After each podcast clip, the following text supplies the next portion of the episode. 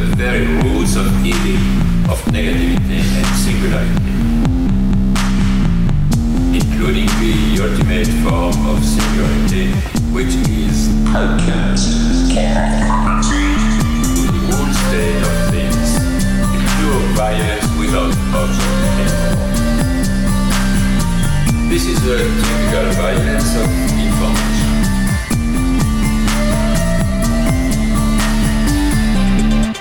violent because what happens there is a murder of the real, the vanishing point of reality. Let's not have a misunderstanding here. Thank you for joining us on Machinic Unconscious Happy Hour. As always, I'm your host, Cooper Cherry, joined by my co-host, Taylor Adkins, and we are sponsored by the People's Institute for Revolutionary Semiotics. Before we introduce our guest today, we do want to mention that we do have a Patreon account at patreon.com forward slash MUHH, so please consider throwing us a buck a month to help support the show. Taylor and I are very excited to bring you a returning guest. Leon Brenner is going to be speaking about his book, once again, the autistic subject on the threshold of language. This episode will focus primarily on the autistic rim. Here is Leon. We left off talking about the rim and we said we need to talk about the drive, right? Yes. Uh, this is where we left off last time. So, shall we just begin with that? I think that that is great. My only thing would be if you feel like we need to go over the unary trait, we can say a little bit about that, or you can tie it in later. That the foreclosure of the unary trait and then Yeah, the foreclosure of the rim have some resonance, as you point out in your footnotes. We can think about if we want to start with either of those, but we were on the rim last time. So we could continue with that and circle back like the inverted circle eight, whichever feels more.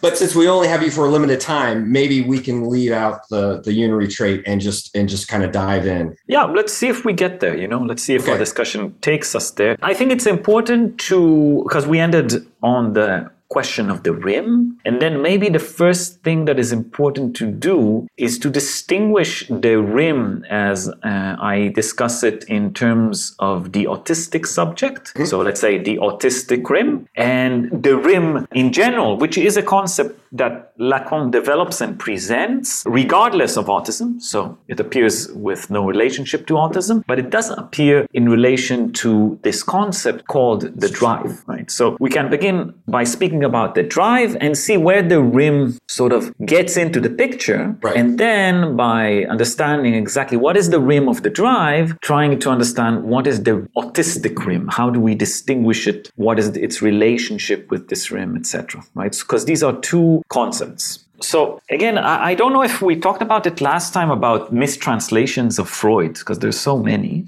We uh, didn't, but this is one of my this is a hobby favorite- horse. Yes. This is one of my favorite things to talk about. You you spend a little time. You don't take Strachey f- to task like I like to do. You, you're you're pretty generous on that front. But he uses one term in English, instinct, for trieb and the the well the word in German instinct, and and Freud never confuses the two.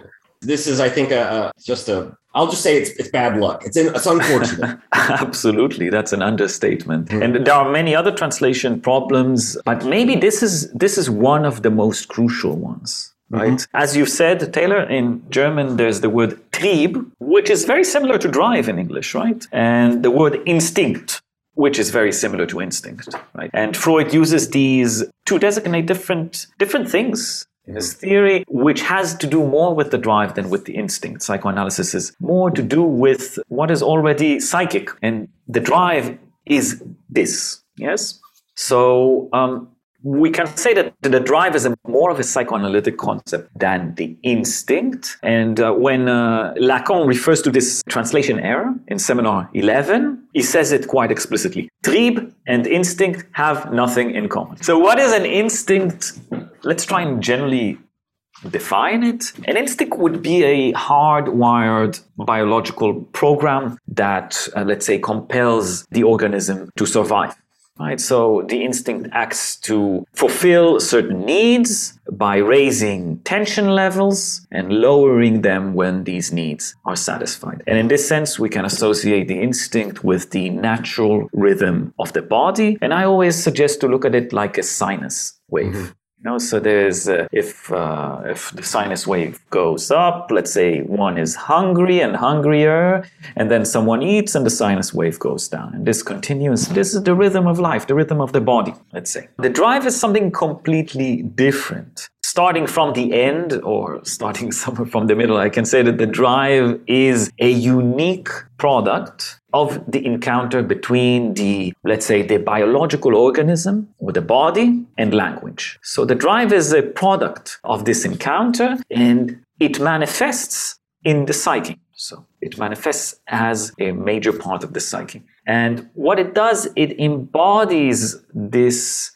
effect that can be described as mutual between language and the body. So there are these mutual effects that, that are the outcome of this encounter. Now, rather than being equated to the instinct, we actually can say that the drive originates exactly from a rupture in the instinctual organization of the natural world, let's say of the organism. It's something we can call um, a break sort of that manifests there. And what it does it thrusts let's say something from what lacan will call the register of the real. But we can say i sometimes call it uh, this primal origini- original vivacity of the body mm-hmm. into the domain of this symbolic, into symbolic reality. And it does so through the introduction of the order of the signifier. So this is how Lacan views things. And if we, we will be a little more Lacanian, we can say that the drive emerges as an excess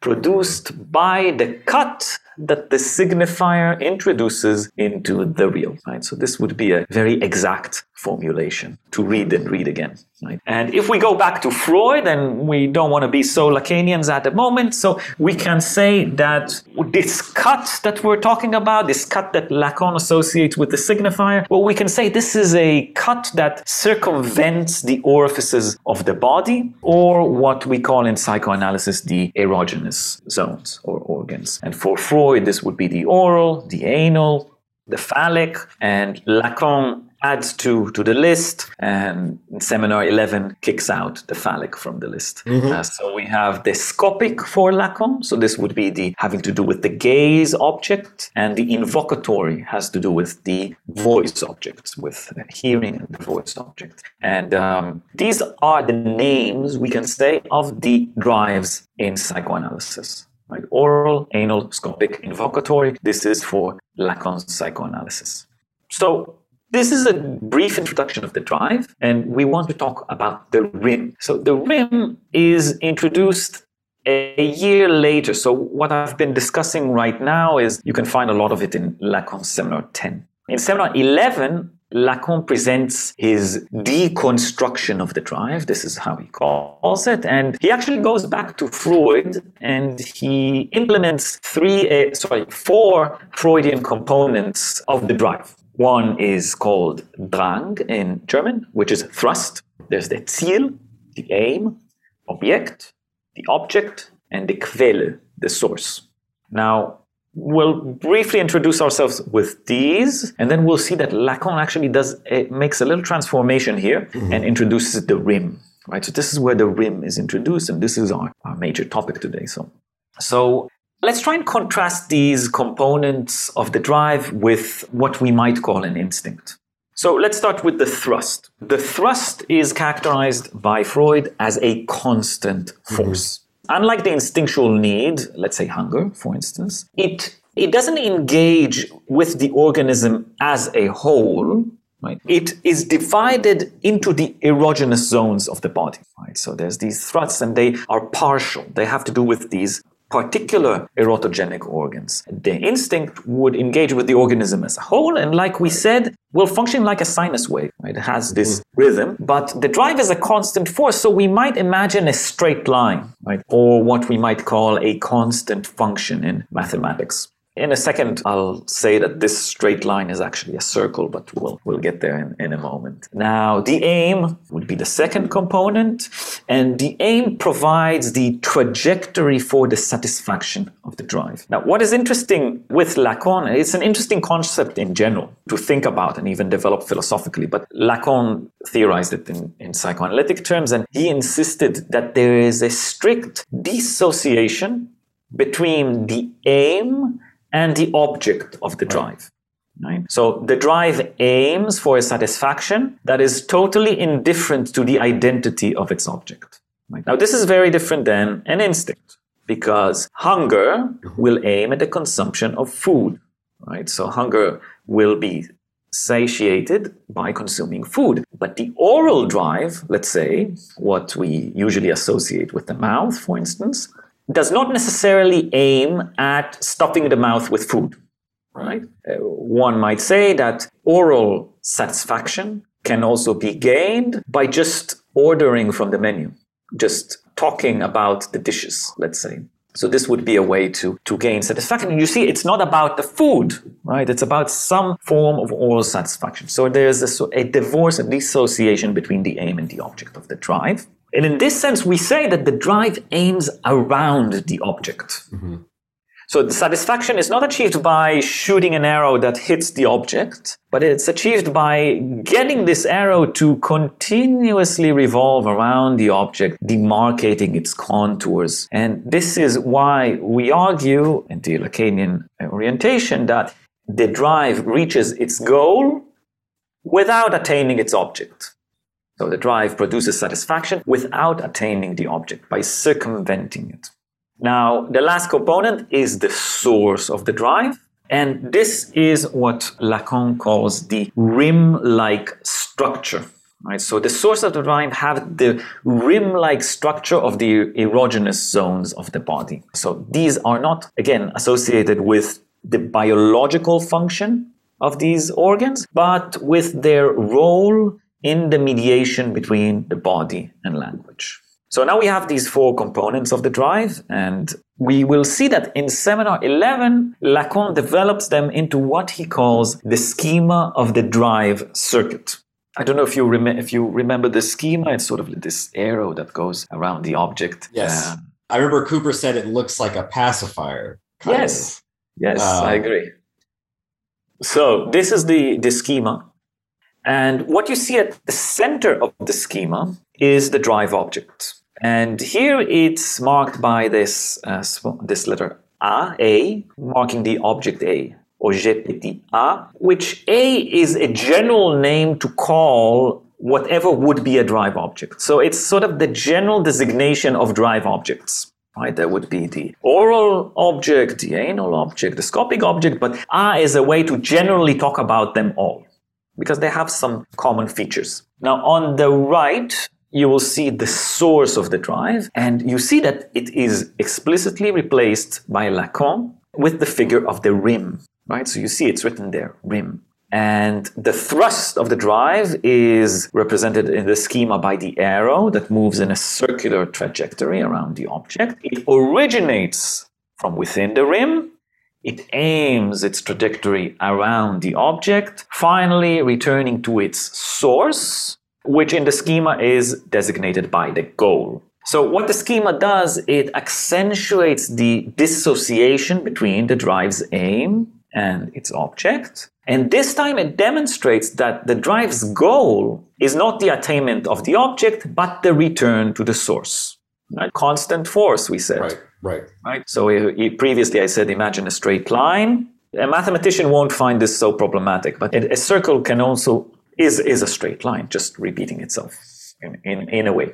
So, what we see is that, according to Freud, at a certain point in a child's life, the drive stops its development and it fixates in a certain way. And what we might say now, using these uh, schemas and explanations from Lacan, is that this fixation sets this circular and continuous mo- motion of the drive circuit, and it puts in place this most essential mode of libidinal repetition, we can say. And this is a movement that repeats itself where the drive originates from the erogenous zone, continues to circumvent the object, and returns to the erogenous zone from where it set out in the first place. So we would say that maybe this is the reason, and this is just a, a pop psychology example, a pop psychoanalysis example. So this is why when someone says that they're hungry, for instance, we have the sinus wave, remember? So it goes up, and then someone eats a sandwich. So it goes down, it subdues the instinctual need. But, you know, sometimes, even though we are full, we keep on eating another cake another i don't know another uh, coffee and you see how the this sinus wave is dis- disrupted where we see the circuit of the drive sort of peeking out from the bottom marking out the object there. And uh, the satisfaction that i get from let's say doing this from eating the another cake and another cake and another cake has nothing to do with the instinctual rhythm right? But it has to do with the satisfaction of the drive. And this is why lacan would say that the object a is introduced from the fact that no food will ever satisfy the oral drive except by circumventing the eternally lacking object. So this is a quote from Lacan from Seminar 11.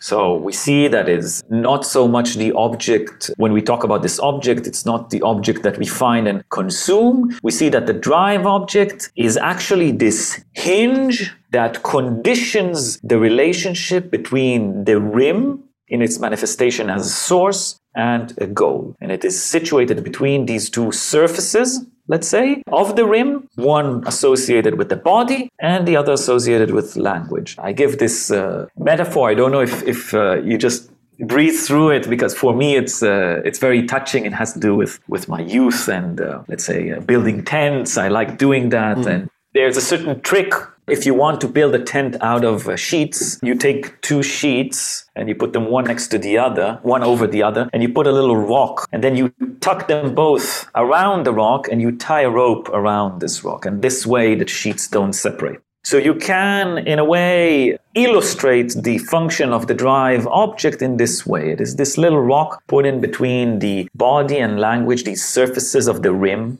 and by having the circuit circumventing the object, we have these two, let's say, sheets tied together. I was wondering in your book where that image came from. I was struck by that. I thought it was very singular because you don't you don't attribute it to Lacan or, or, or, any of the other interlocutors. So that's interesting that you gave us a little insight into uh, into that image. Yes, absolutely. For me, it's it's um, it's crystal clear because I've done that many times. It's an excellent way to build build yeah. a tent. but it, but it also illustrates this notion that you, I know you I forget the author you cite, but but this notion of that recurs throughout the book. This nodding of of yeah. jouissance and language. Yes. Right. Yes.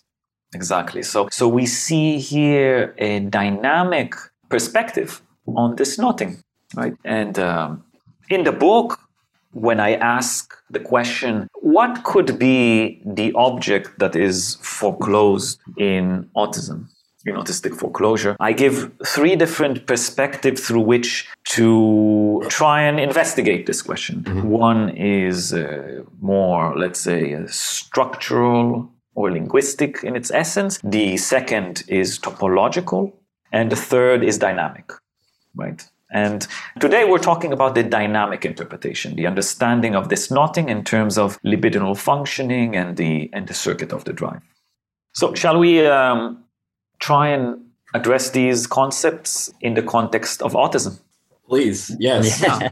okay. So, one of the uh, hypotheses that I present in the book is that in autism, something of the inscription of the rim in the circuit of the drive is foreclosed. Right. So in my book, I call this operation that is stands behind this foreclosure. I call it autistic foreclosure. We talked about it last time a little bit. And what I do is I associate it with the alterations that we see in the functioning of the drive among autistic subjects. Now, briefly stated, and this is again an illustration to understand what I'm aiming at here maybe I'm not aiming at the object. we'll see. So, briefly stated, and you can read more about it in the book, I argue that in autism, the drive circuit is altered in such a way that doesn't affect the thrust of the drive. Right. That remains a constant force. And it, it doesn't affect the object of the drive per se, because it does appear, let's say, well, for Lacan, we, we say uh, something appears in the real, right? So the object of the drive appears in the foreground of an intolerable real. But what is the effect of this alteration is the lack of the rim. So, in this sense, the source and the goal of the erogenous zones are in a way foreclosed. So, we would say their designation in the psyche, their psychic designation, their symbolic inscription is foreclosed. So, what we see, in fact, and this is what I argue, is that in autism we see the foreclosure of the rim of the drive. It gets a little more complicated in the book, but let's leave it on this level today. Mm-hmm. So we see that there is no drive, and in this sense, the drive circuit loses its aim and is thrust into an aimless movement. Right. And in this sense, it is unable to symbolically inscribe the drive object. And here we have these two sheets. Something about their knotting is disturbed.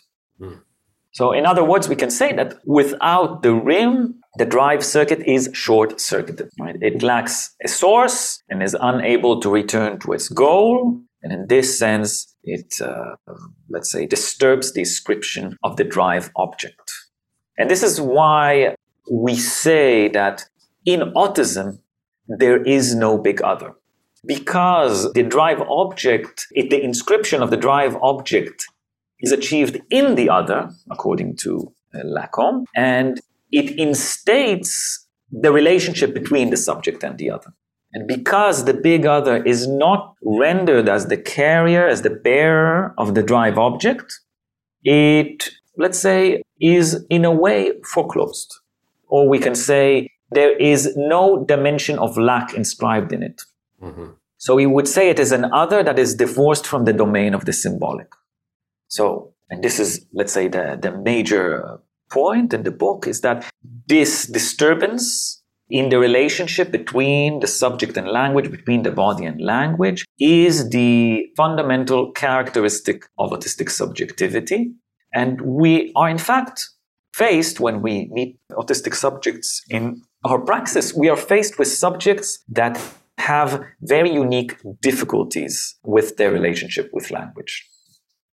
all this is fascinating. I I'm I don't want to necessarily keep you too long on the rim since this does open up to for example the invocatory drive and that gets us into chapter 7 with the linguistic spectrum and the linguistic questions. Mm. I guess I would say you do modify that hypothesis, right? Where you you sort of put forth that it's the the source and the and the goal that are that are foreclosed but you kind of rework this right and and i just wanted to know if what the implications are or, or really quickly like what what it is when you argue that it's not necessarily both it ends up just being the goal that perhaps the source is not itself so is that does that open up too too big of a can of worms Oh, that's uh, a very insightful, insightful comment. Absolutely. I'm very impressed that you've noticed this argument, which is so really between the lines there, but it is very important. Yes. It's the idea that we do see, let's say,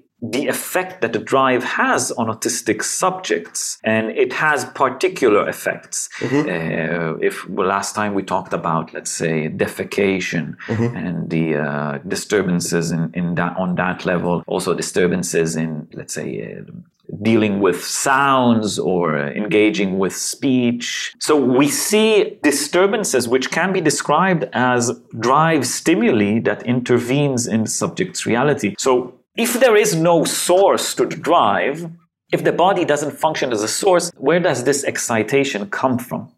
So what I sort of suggest in the book is that in fact the the um, erogenous zones go through a process of demarcation on the body, and this trace and the trace of this demarcation still remains in autism because we do see drive stimuli intervene in particular ways in the body. But what is foreclosed is then the demarcation of these erogenous zones in the symbolic or in the big other, as we say. So drive stimuli is experience, but in a non-mediated way. It's Right, okay. through its different modalities, but there is no, let's say, at, the- at, these, let's say, for some subjects at some points, there is no capacity to uh, symbolically mediate them. So what is foreclosed is this is something that again is uh, maybe a can of worms, but what is foreclosed is the rim of the circuit of the drive, um, but at its third stage, let's Yes. say I, I talk a little bit about Freud's theory of, of, of these uh, drive modalities, and I say, well, first the rim is inscribed on the body, and then it is foreclosed in the other which goes against some other scholars that uh, ask this question of the drive, and this is uh, presented in the book. Yeah, I mean, I, I- I think that that's that's a that that actually helps to crystallize it for me because it is this movement from the active to the reflexive to this third stage of becoming passive of becoming the object would you say for the for the big other? That's part of what forecloses the the goal and the return of the of the circuit which kind of renders it aimless as as you as you say in diagram. Exactly, exactly. In the passive stage of of uh, the drive, the other, the big other, is introduced. We say this is when the baby is able to enjoy the mother nibbling or the parent nibbling at its at its feet. Right? There's there's a, a unique kind of satisfaction that is achieved on this level and not in the previous levels. In order for this satisfaction to be achieved, there has to be inscribed a relationship between the subject and the big other. So what is disturbed, in fact, is this relationship, and this is why we say that in autism there is no big other. And that goes back to what you've pointed out throughout the book leading up to this, which is this notion of a sort of siphoning off of jouissance and a sort of yielding to the other of jouissance, which allows for the symbolic inscription or designation. And that's part of what is short circuited. Right, right. And and we can approach this in many different ways, but I think that one of the crucial ways to approach this, and this is a question of uh, the usefulness, or I think the capacity of psychoanalysis to engage with the question of autism, is well, okay, you know, the big other is associated by Lacan with the locus of signifiers, with the place of language, with the place of the symbolic right? The big other is the place where things are symbolically inscribed. So if there is no big other, well, are we talking about subjects that are outside of language? Right? This is a huge question that is raised. And many practitioners of autism, well, they sometimes say that or feel that autistic people are outside of language. They're mute or they don't understand, they don't use language to communicate, etc.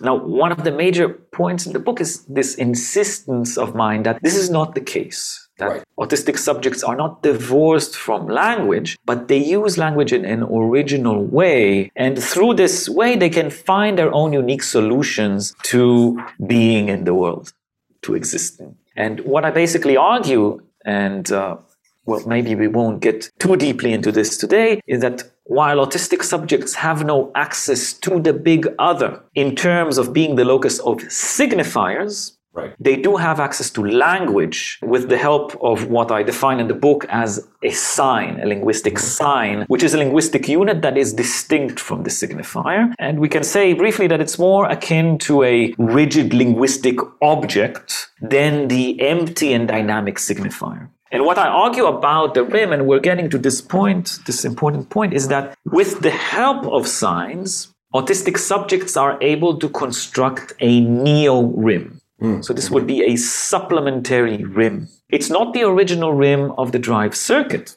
It's a supplementary rim that enables a unique type of psychic dynamism. And this is the autistic rim. And what I argue is that through the work of repetition and memorization, autistic subjects are able to develop this neo rim based on their linguistic functionality and up to the level of total independence right? So this is this is sort of an, an optimistic idea that i progress in the book just because you know i base it on the testimonies of autistic subjects. And what i try to do in this chapter chapter 7 as you said which is the most clinically oriented and uh, maybe the most uh, practical is I attempt to identify different modalities in the utilization of the sign in the construction of the neo rim. Right. And I base my work on, majorly, I base my work on the work of Jean Claude Maleval, which is one of the most uh, talented and inspirational Lacanian writers on the subject of autism today, if you ask me, and on other case studies and testimonies that I collect. And what I identify, and we can say so far, because today I'm working on some new things and we might add some stuff there to this uh, idea. But what I identify so far are four such modalities of the use of the sign, which I distribute on what I call the autistic linguistic spectrum. And this is sort of an alternative and a little, uh, a little uh, wink to the uh, autistic spectrum disorder framework, right? It is not the ASD, the autistic spectrum disorder framework. It is the autistic linguistic spectrum, which is an alternative to the behavioral cognitive framework of the autistic spectrum disorder. And what's interesting about it is that it provides metapsychological categories with which one can identify these modalities, and through their identification, a particular dynamism of the subject is identified and can be engaged with on the level of the body, on the level of knowledge, and on the level of the social bond. And each one of these modalities dictates a different mode of operation for the subject. And in this sense, it necessitates a distinct psychoanalytic position in the treatment and facilitation of autism. And in the book, I present these modalities called the absence of the rim, the protective rim, the dynamic rim, and the hollowing out of the rim. And these are the modalities that are distributed on the uh, autistic uh, linguistic spectrum. And at this point, I'll, I'll leave it to you uh, to decide where we take it from here. One of the, the things that I found so fascinating about this chapter is this notion of supplementarity. You've touched on it. We discussed a little bit about the signifier and the sign last week. And you're correct to, to say that Maleval is, is obviously very important to, to your work as a whole, but this chapter as well. And one of the fascinating things that I thought was in your footnotes, which which I which I do love, and I and I feel like they they're little breadcrumb trails to extending the line, right, uh, uh, the lines of thought in your book. I, I wondered if we could, since we've discussed the rim and you you laid out the different modalities of it, which you have a, a beautiful diagram at the end of the chapter for. Mm. But in, in one of the footnotes, or in actually two, I believe, you say that in his most in some of his most recent work, say in 2018, Maleval is has moved from a position whereby the autistic subject seemingly doesn't have access to the to the symbolic or to signifiers, but now it seems like there's this shift that you start to point out where perhaps by way of supplementarity the autistic subject can begin to sketch out or or to to hollow out a place whereby to access or to have provisional access to to this this world that was seemingly fully foreclosed is that still a problem that that you're working through or is that part of future research is this something that's that you're still working on yes absolutely yeah you've identified the uh, the most uh, pressing issue yes mm-hmm and it's a it's a big question, right? Um, and yes, it's in the footnote. It's great that someone reads the footnote. It's, it's oh, I love your footnotes. I, I do. Good. So yeah, there's a certain question: Are we talking about the primacy of the sign in autism, or the sole recourse to the sign in autism? Right. This is a question that is sort of uh, still debated, let's say, between some scholars and also with Maleval as well in his recent publications. And and it's true that uh, Maleval has shifted into uh, thinking about uh, about an access to signifiers, and it's a good question. And I think at this point it becomes a question of definition and concepts, mm-hmm. because I think that the, there's a certain agreement that I can say between us or between the scholars that deal with this that the several functions that are associated with the signifier are achieved are accessible for autistic subjects. So it makes you ask yourself, well, is this in fact, are we talking in fact of a signifier or of a certain transmutation of the sign, right? Mm-hmm, a certain mm-hmm. Particular use uh, of the sign. Now, I can just present my view yeah, on it. Please. One of the interesting concepts that uh, Maleval starts to work on, and I, I further develop in the book, is this synthetic other. Yes. Yes. And uh, we think about, we, we talk about the big other as the locus of a signifier. And in the book, I present the synthetic other as the locus of the sign.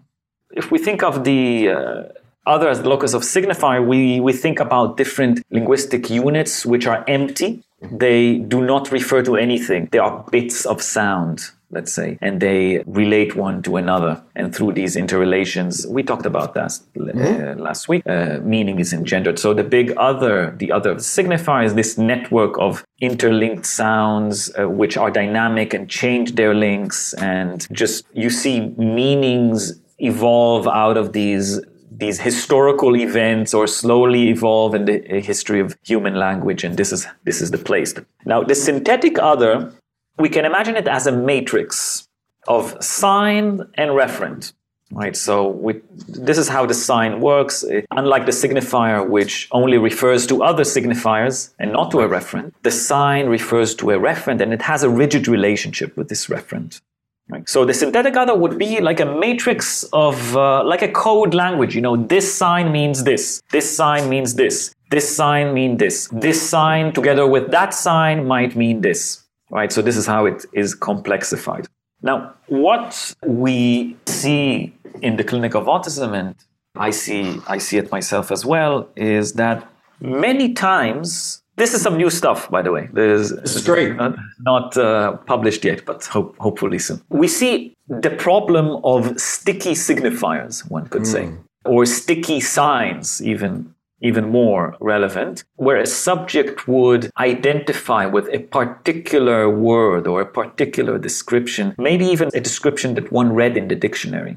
Autism is one of them, right? So, in let's say my work with people that come and see me and they say, "Well, I'm autistic." Yeah, it's uh, it, sometimes it starts like that. I never take it at face value, even if the person had, uh, you know, a certain uh, test or how they call this uh, right. to see if they're autistic. I'm always interested to see what this means to complexify it. Right? This is a, a, a sign and has a d- dictionary definition. And sometimes we see autistic people, especially those that you know just live pretty good life. They're not uh, troubled on the level of the body too much or the level of the social bond. They, they have some problems with the social bond or with, with the question of identity, etc. That we see these sticky signifiers that sort of like they have identified with and it is very difficult for them to build a world picture in which uh, this is not the exact definition of who they are or what they're doing. And sometimes these signifiers are problematic for them, you know, because they come with like a, a, heavy load. An autistic person that may might be a bit find it a bit dif- more difficult to uh, integrate socially might collect these signs as a child or as an adult, and sort of these are the major signs that define it. Now, what we would do in this sense is try and identify points where this definition does not correspond with life experiences. And in this sense, ask the question is this really the only sign that is relevant for the designation of this very fundamental subjective characteristic? Yeah? The goal is to introduce more signs and in, in fact refer one sign to the other. Mm-hmm. So it is not so much finding signs that refer to reference in the world, but saying, well, maybe this sign that defines you actually has a relationship with some other sign. Maybe, uh, let's say, um, I, I, just don't want to give um, examples uh, from from my work because this is uh, not uh, not okay. So right, let's right, leave it. Let's leave it. Uh, let's leave it at the very theoretical level. So we just what we do is we interpose one sign to another. Now this might uh, sort of should light a red light or a green light in your mind because this is how signifiers work. Right. right. Signifiers refer to each other. So what we see here is one sign refers to another. I'll give you an example now because it's it will clarify and then we'll patch up this subject. Temple Grandin in her book says that it's very difficult for her to conceive of abstract concepts. For instance, the concept of peace is difficult to comprehend because there is no referent for it in the world. Right? So because she's dependent on signs, she cannot find a referent to attach to this sign. what she does is interpose signs in her mind. And these are visual signs. So she interposes the image of a dove and the image of a leaf or of an olive leaf or something. I don't remember exactly. And what she does, she says, in my mind, I see these images and I interpose them, connect one to the other. And the relationship between these three or four images, this is peace for me. By doing so, she creates an abstract concept but it's not an abstract concept in the way that we would refer to it, right? And I think Maleval refers to it briefly and he calls it pseudo concepts. Yes, yeah. Now, the way that I look at it is that what Temple Grandin is doing is creating pseudo concepts. She is creating, let's say, uh, uh, we, sh- we should name it we should think about a name and, and I'll, I'll write it in my next paper. So, but it's a complexified sign. It's a sign, uh, transmutated sign. It's a pseudo signifier, maybe mm-hmm. we can call it. It's a pseudo signifier. This is a good way to call it, right? She creates a pseudo signifier because she interposes signs. But I would maybe risk saying that this is not a signifier per se. Right. right. And I think this is where the the sort of um, discussion is at this point. Are we talking about a transition from the level of the sign to the level of the signifier, or are we lo- talking about pseudo signifiers in this mm-hmm. interposing? One of the directions of the treatment in autism is producing these pseudo signifiers, right? And finding a way that they could be not be destabilizing, but be actually a, a source for satisfaction and more freedom in, in one's life. And these pseudo signifiers and let's say some other linguistic implementations that we see autistic subjects make with, they provide the subject access to a dynamism that we do identify with subjects that are disposed to the use of signifiers. So I think this is the point, and this is the debate and if you ask me, it's not, we don't really have to say or have to assume that an autistic subject will construct a signifier. It is, I think, uh, quite admirable and uh, fascinating, this notion of the pseudo signifier. That's an interesting, just to think about when Nietzsche talks about the, the powers of the false, right? Because pseudos being false. I mean, for Nietzsche, it's a completely positive thing. And, and I think that the way that you discuss it in in dialogue with Maleval is this notion of the fabrication of pseudo pseudo concepts. So it's not necessarily a negative thing. It, it is this question of construction, as you as you point out. And I suppose I guess that would that would be my way of asking you if I understand the difference between the closed synthetic other and the open synthetic other. It's not necessarily that the closed can't be ciphered at all by other subjects, but it's it's particularly that the close synthetic other is specifically a way of inscribing or infusing affect into the quote unquote coded language and the open synthetic other would would that necessarily be divorced from from affect and be more about a purely informational side? Am i understanding that correctly about is affect the dividing line between the closed and the open i suppose? Mm now that you ask me this question, I'm I'm starting to think my wheels turn. okay. After, after we talked about this, but you know, basically the distinction between the closed and the open synthetic other is one is closed. It only it's only used by the subject for a particular mm-hmm. private form of satisfaction. Gotcha. And the open is also, let's say, open to the social bond, and in a way. Gotcha. Uh, is it? It is true that on the level of coding affects or decipher or ciphering affects, we see many autistic people that talk about a, a private language, a mm-hmm. private language of affect. There's this uh, excellent video by the late Amanda Baggs online in our language where she demonstrates her mode of affective communication that is closed off to mm-hmm. uh, the uh, exterior world. But what is interesting, what sort of got me, you got me thinking right now is that, yes, one of the functions of these pseudo signifiers is, in fact, uh, some way of engaging with affect. This is uh, something that we do see in the clinic of autism, whereas the hypothesis so far is that for the autistic subject, there is a disjunction between the intellect and affect. Mm-hmm. So one can intellectualize about affects, but the first-hand experience of affect will be outside the, let's say, conscious, rational, intellectual capacity of one to of a subject to fathom. At this point, and maybe today for the first time, we can say that maybe we should think of the pseudo signifier as a way to bridge Mm-hmm. or at least provide a compensation or a supplement for this this divide.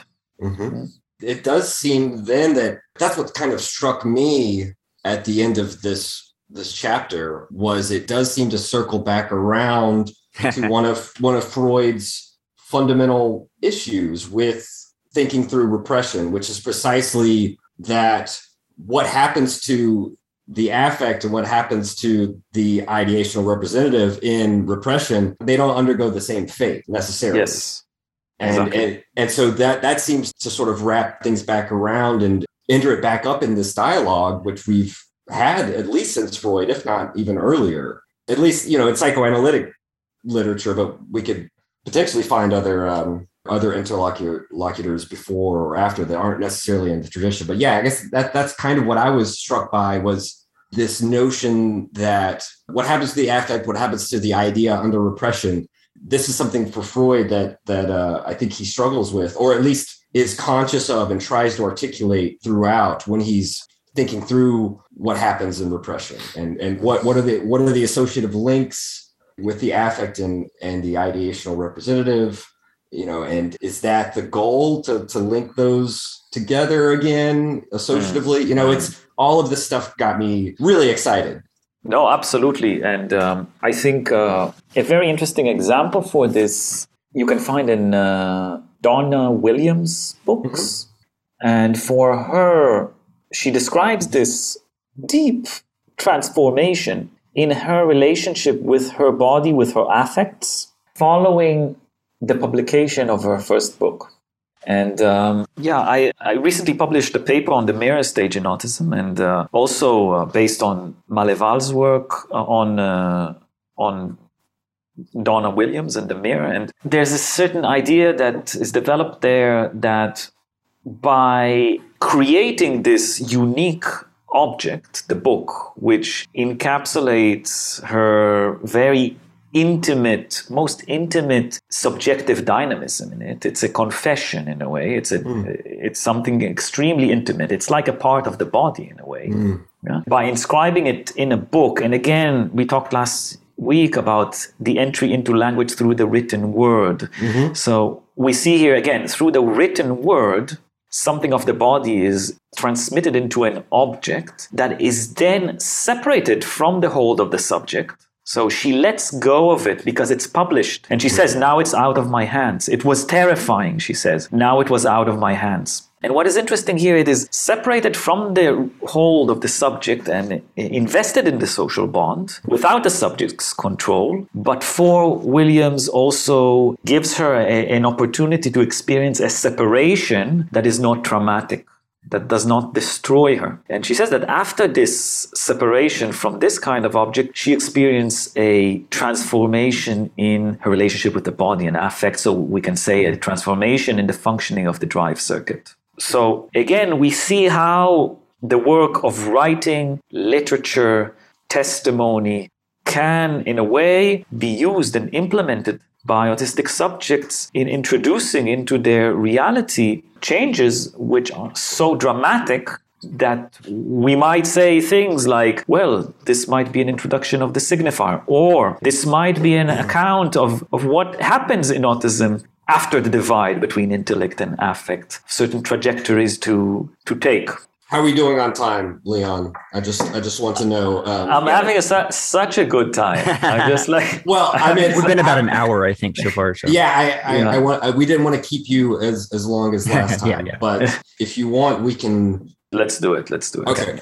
Now, after all of this, I suppose I would want to talk to you since we spent the beginning of our discussion today on the rim. One of the things I think I would like to maybe discuss, and maybe this helps to connect everything, are the different rims.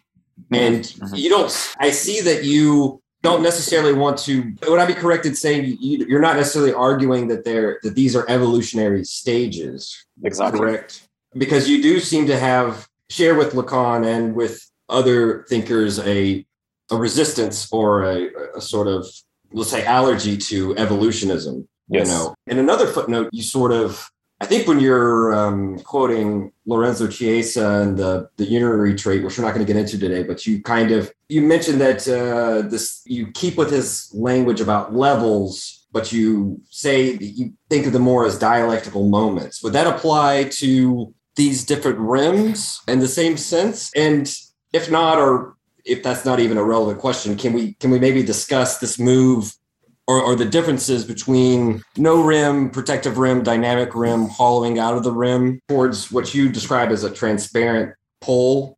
Yeah, I mean, uh, this is um, again excellent to see that someone's reading the footnotes. Uh, and, and uh, yeah, it absolutely. Uh, I, I, do not um, progress uh, a developmental approach to mm-hmm. autism. Mm-hmm. So it's not the idea that there's certain this rim, then you need to sort of finish it like a Super Mario level, and you get to the right. next one.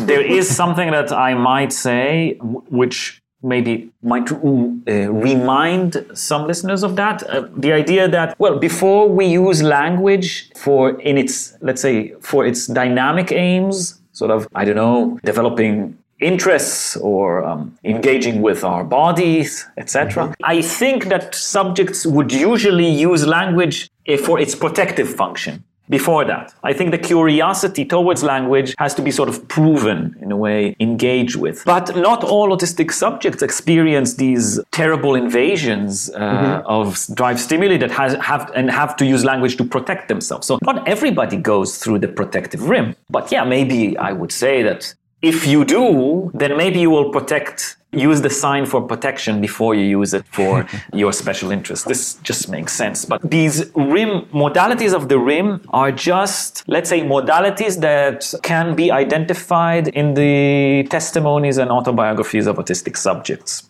Today we've spoken about a modality that I think is different what we talked about this pseudo signifier today. I think this is a, another modality to be added. Okay. The idea is that there is no finite set of modality. that is not like the um, schizoid, paranoid, depressive, right. and then we get to the, there's no fi- finite set of modalities. These are just ways that language has been found to be useful by autistic subjects. And what I do in the book, I say, well, we see that language is used as a means of protection right? Protection mm-hmm. from the invasion of drive stimuli. It's also used for dynamic aims like, you know, mediating bodily functions, social functions, creating fields of knowledge, and opening the subject up to these pleasures of language. You know, language, it provides us with pleasure and satisfaction. So this would be the dynamic aim. And then finally, using language as a certain, let's say, lexicon of the social bond and mm-hmm. incorporate yourself in the social bond through your crea- creations. Which is yes. why the synthetic other is what is what seems to you sketch it out that the the line goes towards that transparent pole, right? That that would be sort of key in engaging in the in in the social bond. This is uh, what I progress in the book. The, um, and, and, another point where there's a certain distinction between the way that uh, Maleval views the synthetic other. Uh, I think I view the synthetic other as this locus in which all linguistic inscriptions having to do with the sign take place. Mm-hmm. So this is from the protective function of language to the transparent pole, to to the incorporation, the social bond. This synthetic other is just the place where these things are inscribed. Let's say when we talk about these in Lacanian's psychic terms. The transparent pole is the idea that the autistic linguistic spectrum is not demarcated by two, let's say, marks, low mm-hmm. functioning, high functioning, etc. It's open. Right. There are many autistic people which are never diagnosed as autistic, might never even find out that they're autistic. And we can say that they are the transparent pole of autism. They're sort of out of whatever is relevant to clinically address, to, to address in the clinic, right? And this is the transparent pole, so it's open ended. But in between or on the spectrum itself, prior to the transparent pole, we identify these modalities because we meet these subjects that come to the clinic or testify about their autism, so we can say something about it. And the transition between these uh, levels or modalities is not linear and it can happen in different ways. And a subject can adopt some protective aspects of language, some dynamic aspects of it. Uh, at a certain point, there, there's no necessity that the history will evolve in this way. You know, protection, simple Right. autistic object, complex autistic object, Right. double special interest, etc., etc. These are just modalities that are found in autism, and every case is different. Yes, you make that point very clearly that it's it's highly individual, linked to the individual history, and so that rules out what I kind of said before this notion of a, a universal evolutionary development, and and it also goes kind of to Lacan correcting Freud or or against Freud by throwing out the genital and the phallic. Part of that is is to say that there is no sort of Biological evolution t- yeah there's no evolution towards a complete body, object right? or Yeah, a complete yeah. body that it's all partial partial zones and so Yes, um, thank God. huh? i mean and, I'm a monad. I don't know about both of you, but i mean it's and, and, i guess that that sort of is uh is for another time we could say it's related to the there is no sexual relation. But i really found these different rims very interesting. And if i had to end on one thing unless unless cooper you had Well, I, i've i've hogged the i've hogged the uh, leon I, I had a couple of brief things. One, and I don't know if we have time or if this would be going too far back, but I was kind of curious just in looking at the way that the the rim, the graph of the rim that you have that's focused on the drive. And, you know, I do notice there's a very sort of there's a kind of similarity there between that and the sort of graph of jouissance. And I wanted to maybe discuss, at least briefly if possible, this sort of differentiation between how the autistic subject experiences desire relative to lack or the la- lacking the ability to lack. And maybe just talk about that briefly if you can. If it's too much then don't you know just disregard that. But i was kind of interested because i always associated for some reason object as more of a relation to desire and sort of this metonymic horizontal movement rather than the orbital motion of the drive it's kind of how i always perceive it as a, a planet with a sort of elliptical orbit I'll try and answer it briefly, and then I'll, I'll, I'll have a comment about uh, what we've just talked about, objectivity and everything. I'll answer this briefly, and this is uh, very explicit in Seminar 10 of Lacan, that when he says that if we want to speak about desire, or if there is desire for the subject, there must be a yielding of jouissance in the first place. Right. And Lacan discusses a certain yielding of jouissance and then a moment of anxiety, and then uh, we see uh, the subject's desire enter the scene. So, in terms of the drive and the drive circuit and drive functionality, we have to say that, well, there has to be a yielding of drive satisfaction or drive stimuli to the big other. The drive has to be inscribed in the big other. The object of the drive has to be inscribed in the big other so that desire can be functional in the way that we see it in the clinic. What does this mean about autistic desire? This is a huge question that I'm grappling with today. Still, because, well, there's, I'm not sure there is a consensus on that today, but it's a, it's a very good question and I'm still grappling with uh, today and hope to have answers when we talk again in the future. My last comment for today has to do with uh, exactly what we've mentioned earlier. This uh, the fact that Lacan took the genital off the uh, the uh, trajectory of drive maturation because you know you can read Freud as suggesting this developmental pathway leading from autoerotism to narcissism to object love and in a way there are many there are many uh, intriguing comments in Freud, which today I think might be either read as being extremely unfortunate or read like Lacan is reading them by turning them up on their head. But some comments which I think were the driving force and still are the driving force for many practitioners of psychoanalysis and other psychotherapy therapies today. And they're encapsulated in this notion called oblativity, as though there is an aim to the development of the drive which is normative or is mm-hmm. adaptive or is healthy. And in this sense, we train analysts to be healthy healthy subjects sort of get to a point where their drive functions in the proper way. And then they go to the clinic and they teach you how to do it. Now, Lacan, as early as the, the early 60s, he was already really angry about that. And he was say, he was calling these kind of analysts as analysts that, that what they do, in fact, is an affective re-education. This is what he says is not the principle of the power of the treatment. It is not the exertion of power on the subject, making it like us, creating right. copies of the healthy analyst. And I'm making scare quotes right now in our chat. Mm-hmm. And this is this manifests itself in the Lacanian clinic in the fact that there is no predetermined trajectory for the treatment. You never know where it's going to go. This is the case by case perspective. Yes, you never know what, where it's going to go. And uh, although the analyst takes the position of the subject who knows, well, he might know some things, but not that.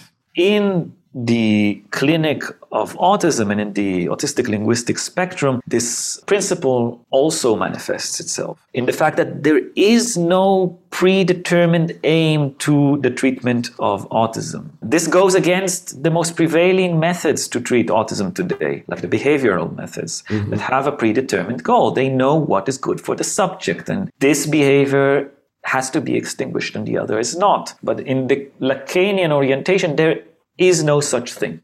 Every object could be useful. Every invention could be invaluable. There is no psychoanalyst that knows that the aim is the protective rim, or the aim is the dynamic rim, or the aim is this. It is whatever the subject brings to the clinic and the unique inventions that the subject puts forth, which are the driving force and the aim of the treatment. And in this sense, it is so important to keep the autistic linguistic spectrum open this is the transparent pole because it demonstrates that there is no end. There is no development, development that reaches an end point. Yes, the treatment goes wherever it goes mm-hmm. and is not limited. So I think this is the way that the way that we can learn something from Lacan's abolishment of the notion of oblativity and the genital final genital trajectory. And we see it in the clinic of autism in the sense that we don't necessarily aim to incorporate the subject in the social bond. Maybe if that is something that comes up, if that is a wish. It's not the aim of every autistic subject to find a partner, not the aim of every autistic subject to find a job. It's not the aim of every autistic subject to, I don't know, speak with his or her friends, right? Every treatment is different and its aims are set by the subject and not by the practitioner beforehand. And maybe we can end with uh, this. That's a beautiful point to end on. Yeah. And, um, you know, it, it really clarifies the, I'll just say the kind of micro political stakes of, yes. of your book. Yeah. You know, your, you know, the arguments that you lead against whether it be behavioral analysis on one hand or the, the evolutionary developmental stuff on the other, or this question about a cure which you always put in scare quotes, right? And all of that is uh, it was nice because you you restated in different ways the conclusion to your work, and so I think that is a perfect place to to end. Okay, wonderful. So well, let's Leon, do that. Yeah, Leon, we appreciate you. Uh, yeah, absolutely. Especially for coming back and right. and really getting getting into the the weeds with us and helping helping us all to to understand this issue and and, and even to show us that there are still these things on the horizon yeah. to that are open for for research and discussion and uh, and really open to um, to a lot of of work in the future. So I mean, I'm looking forward to to seeing where you go with this and you know as you said hopefully i would hope you know maybe in the new in the coming year we can we can reconvene and and uh, and continue discussing either these issues or some other interesting lacanian perspectives Absolutely. I'd love to. And please, whenever you have an idea, just tell me. Yeah. okay. We will. Yeah. Sounds great. Well, we're going to let you uh, go go get some dinner. Okay, good. So yes, gonna have some nice uh, dinner. and uh, well, tell me, tell me when things uh, materialize, and we have the the podcast out, and I'll of yes. course share it on all of my social medias. That, Excellent, and make sure that that some more listeners reach it. We'll definitely do that, and that's Cooper's uh, area of expertise. He is the editor par excellence. Okay. And we'll keep you in, in the loop and we'll uh, we'll stay in touch. Thank you so okay. much, Leon. Thanks again, Leon. Of course, of course. And we'll talk soon.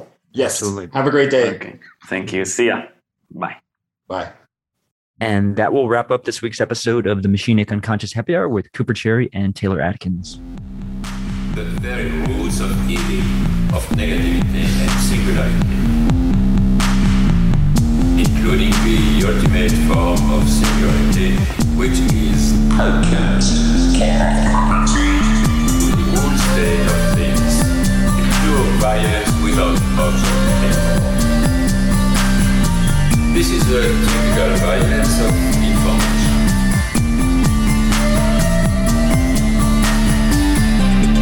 It's violent because what happens there is a murder of the real, the vanishing point of reality.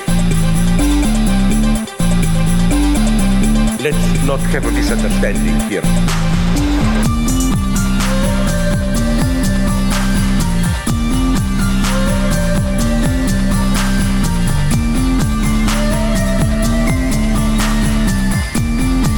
What I meant is the following. With nothing left but recycled, whitewashed, lobotomized people, as in uh, Clockwork Orange.